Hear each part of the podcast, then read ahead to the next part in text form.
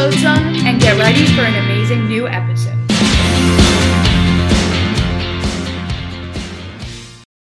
What's up, guys? Welcome back to another episode of White Coats Podcast. Today, the episode is coming out on a Saturday. We know you guys wanted to get to get that episode in on last yesterday on Friday. Yeah, yesterday. but uh, you know, we've been doing a lot of research for this one, and so it it had to get out by today.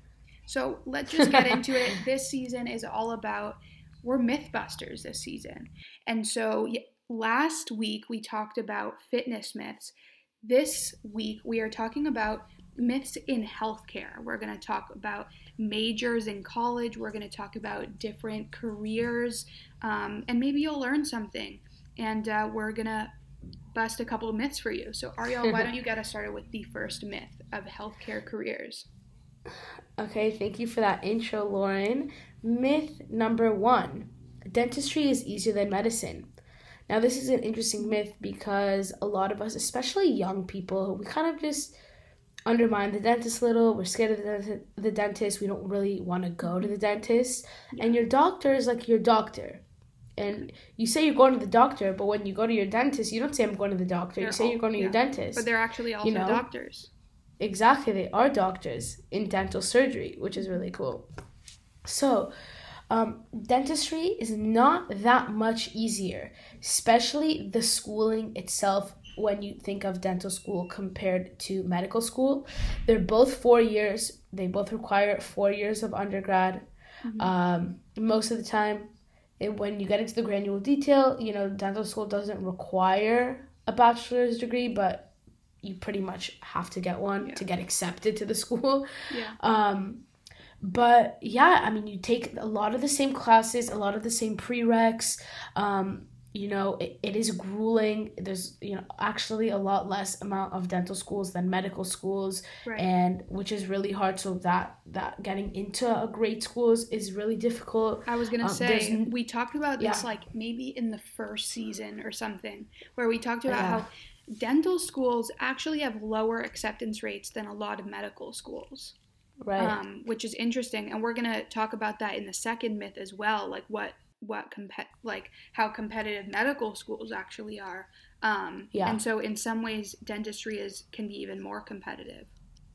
That's true because you know you you have about 66 or 67 from my recollection mm-hmm. schools which is really crazy and in medical school you have 120 or 30 something along those lines. Yeah. so it is really hard and you're taking a lot of the same classes. Um, the only thing is in medical in medicine you do go on to residency and things along those lines. In dental school it's not required so there's that differentiating factor. Um, but in terms of the schooling itself they're both really grueling really demanding especially yeah. the top programs you know they're both super hard so yeah that's busting myth number one. Yeah. Myth number two i'm gonna hand it off to you lauren. Okay. Go for it. So, myth number two is that medicine is extremely competitive and practically no one gets in. So, this is interesting because we've talked a lot about, you know, acceptance rates and all this all these things and we talk about, you know, we kind of warn people like it's challenging. But you have to realize people get in every year. There are spots, and, and thousands of people become doctors every single year. So it's far from impossible. And um, it's really not as hard as you think. When, when you're looking at the best medical schools in the country, the acceptance rates are going to be 1%. If you're looking at combined undergraduate and graduate programs, the the acceptance rates are going to be at like 0.05%, not 0.05, like 0.5% or 1%, where those, there's like 20 spots, or those, there, yeah. there's 10 spots in that university. And so, that's crazy. If you look at um, schools that are not as mm-hmm. competitive, maybe not as prestigious, the, the acceptance rates go higher and it goes into, you know, the the 40 50% range which is kind of doable especially if you worked really hard in in college and so mm-hmm. i think the way sometimes the way that we talk about medicine is it's this um, like it's it's practically impossible. But I think really it's doable, and ultimately, if you love it, then you're gonna love learning about it. That's sort of how Yeah. how I feel is is for me. Um, like I'm really interested in psychology, and um, you know the idea of getting a degree in psychology, despite the fact that the acceptance rates might be lower or whatever, doesn't scare me because it's because I love it and I know that I'm going to do well.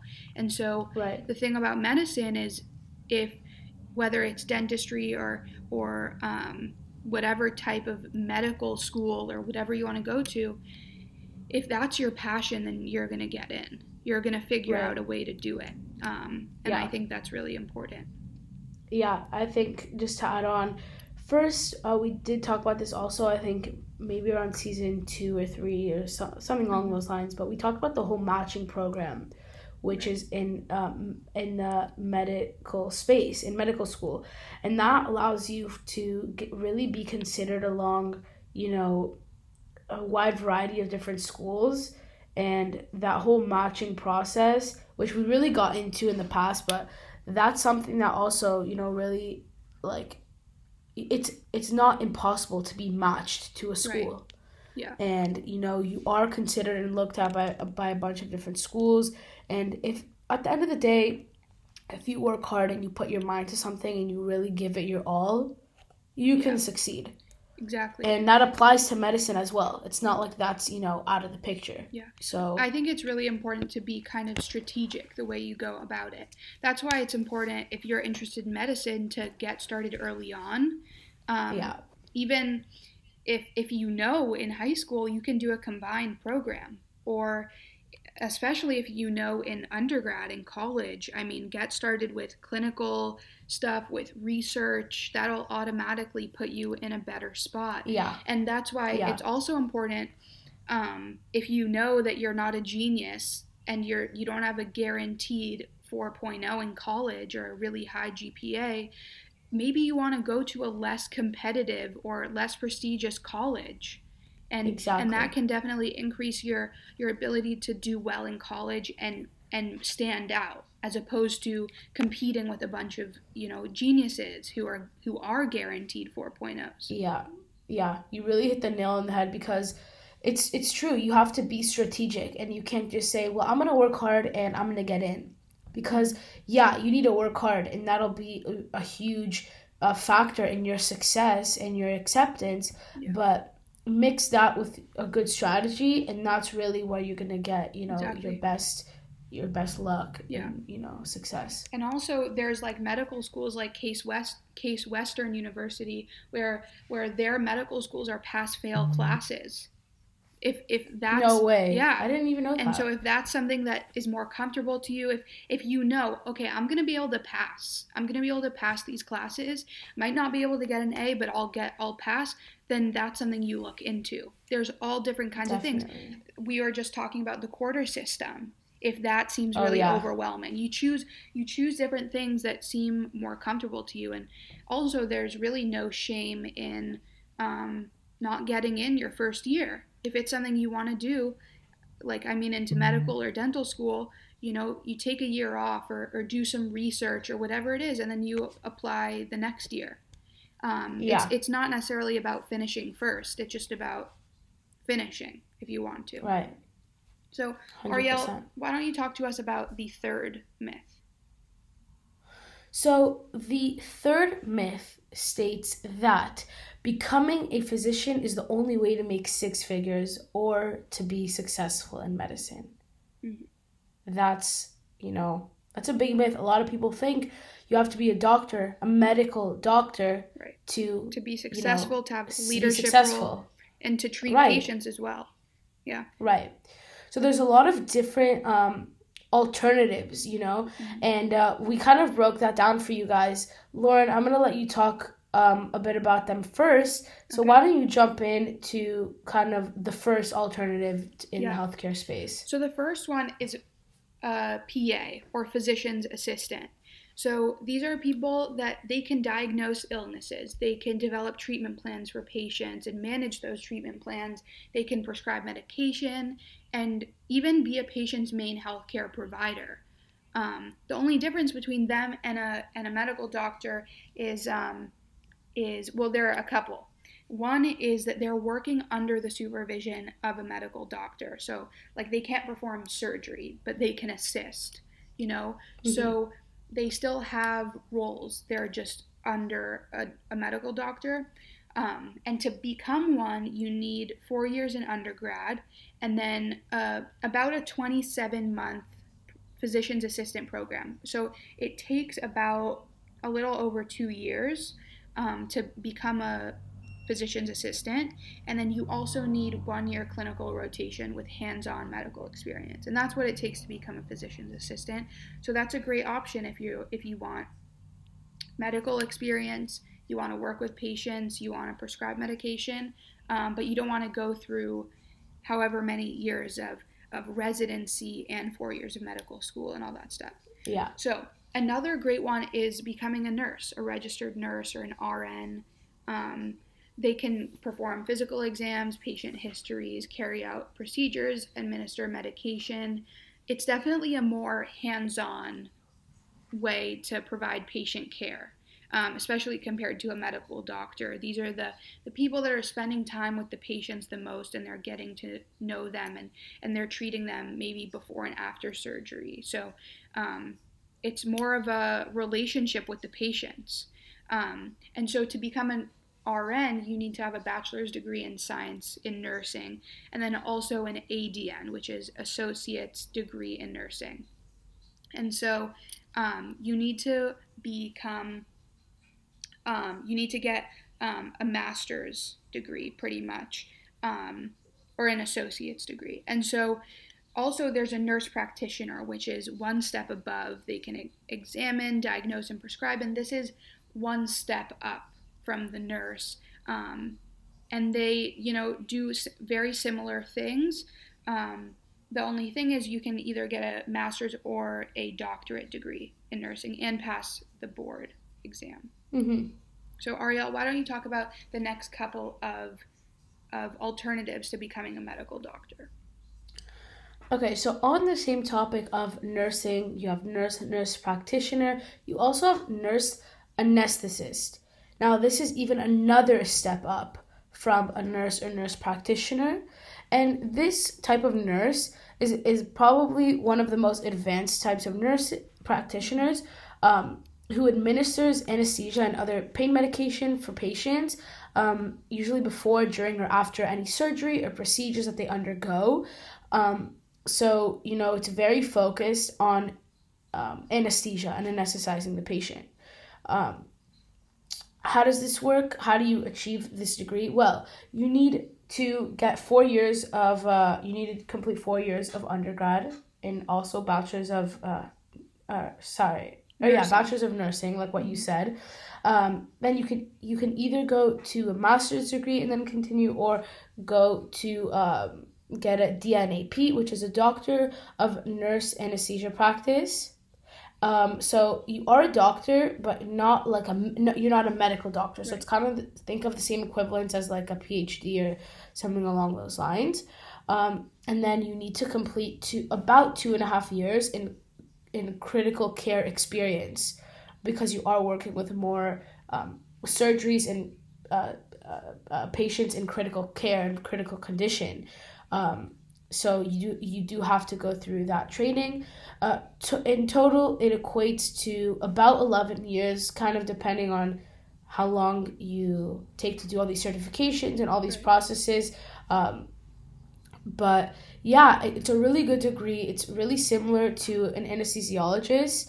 Um, of course, they're you know a, still a nurse and not a medical doctor, but you still have, you know, a lot of school, you have a lot of hands-on experience with your patient.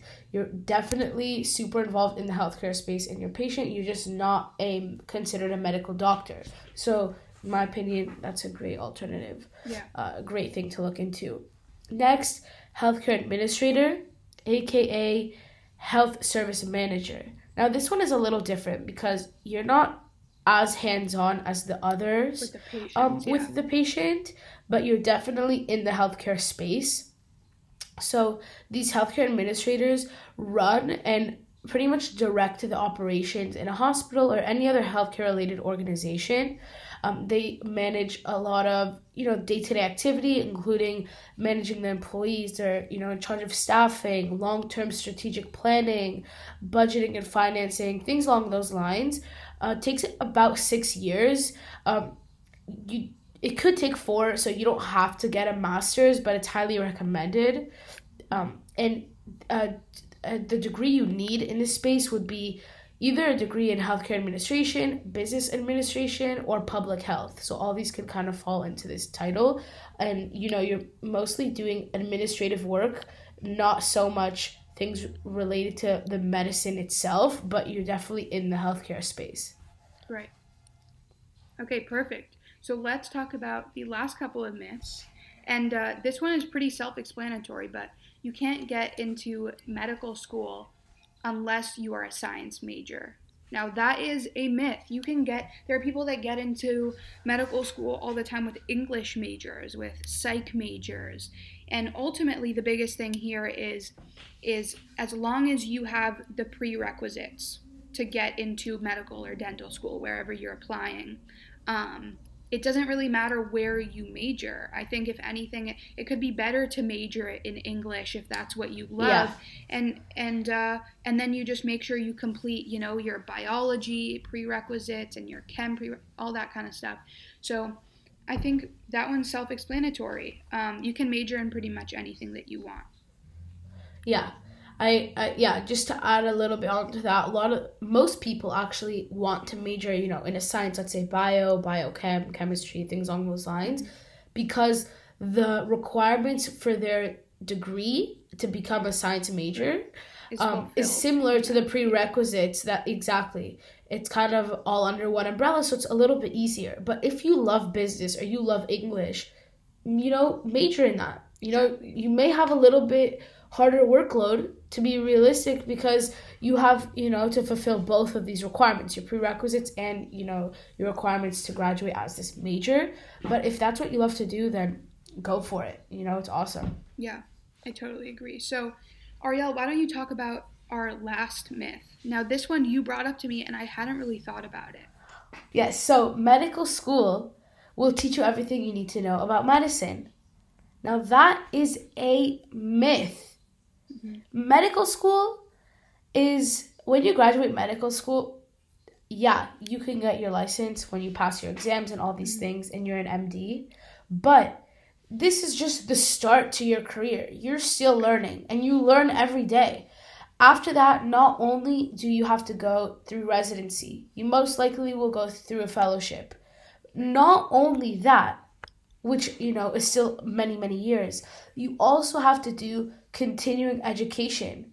And to stay board certified, you have a certain amount of CE units or credits that you need to fulfill. So depending on whatever space you are, and now this isn't even medical school. This is for dental for dental school.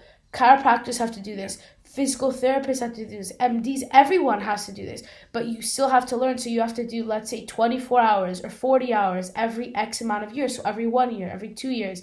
And, you know, you could get audited. And if you don't fulfill these requirements, you know, you your license is in jeopardy because you know you actually are required to fill these things. Why? Because there's so many new advancements. There's so many things that you can still learn and you know grow. And it's not just i learned this i'm done. Every day you learn something new. And Exactly. every day science is, and medicine is advancing.